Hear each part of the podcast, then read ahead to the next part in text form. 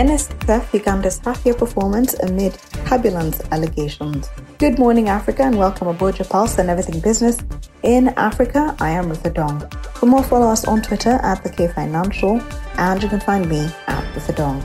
Your main story is brought to you by I&M Bank PLC, I&M Bank Rwanda. We are on your side. The National Social Security Fund in Uganda has posted a positive performance despite allegations of turbulence at the fund.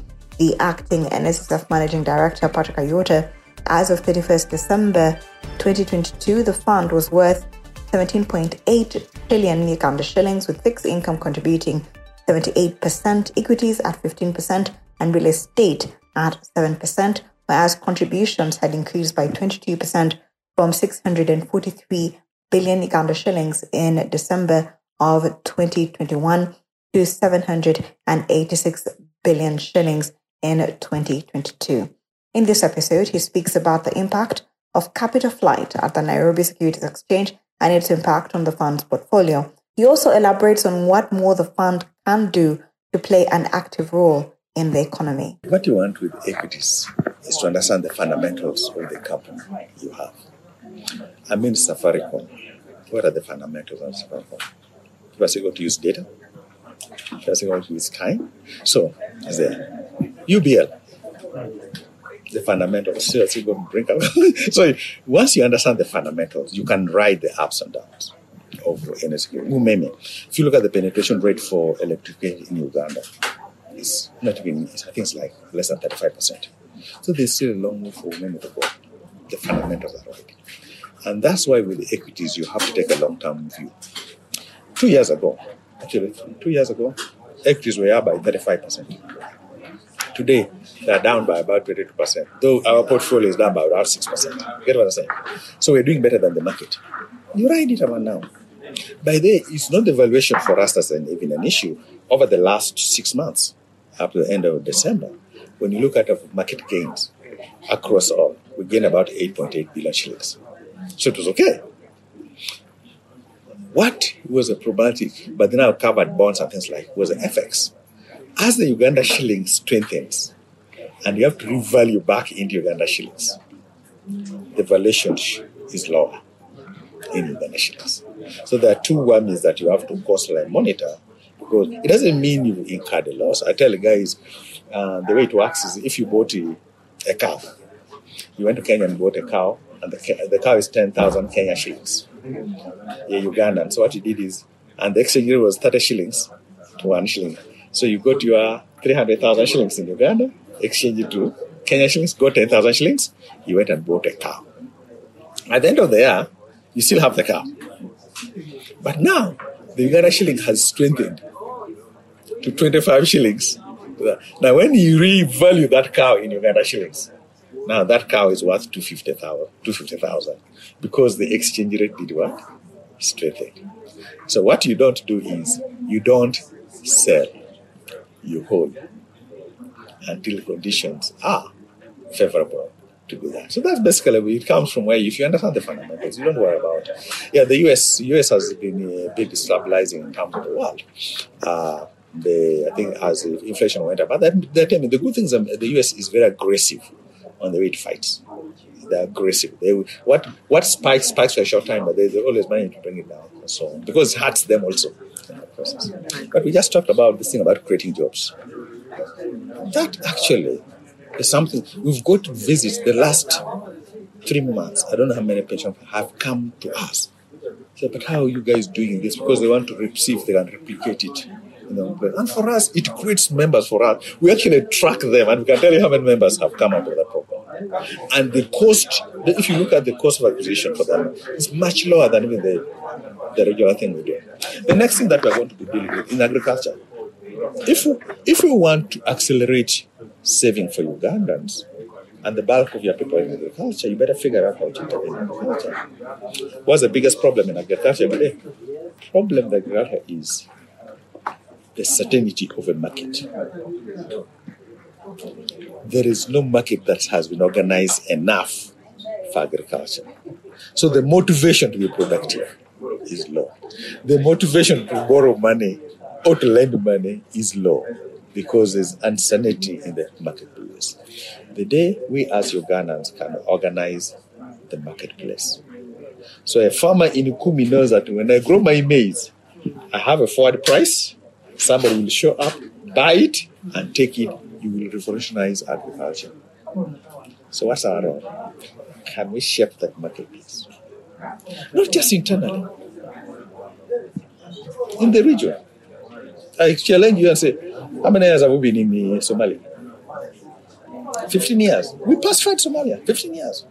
What do Somalis eat? They eat posho, but not our posho. They eat rice, but not our rice. Why not? Why can't they eat our rice? Why can't they eat our posho? Everything is better than what they're eating. You get what I'm saying?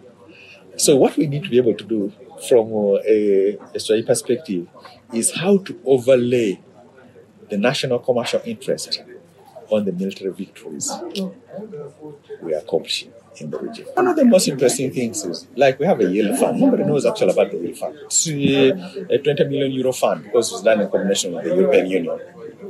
And a person who has got a uh, medium size can actually go and apply for facilities there and they can get it. So yeah, the areas we are finding, but the whole, I think the whole philosophy is a bit of a change.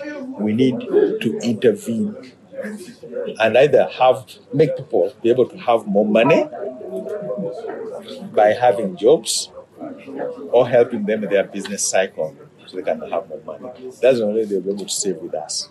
So we're very selfish. We're not doing it for charity. A quick review of the stories making it into the podcast. Zimbabwe's central bank cut its policy rate by 50 basis points to 150% in February, saying monthly inflation has been trending down since the last quarter of 2022. Consumer prices went up 1.1% from a month earlier in January, easing from a 2.4% rise in December, prompting the annual rate to ease to 229.8% from 243.8%. The central bank added that its tight monetary policy stance will continue.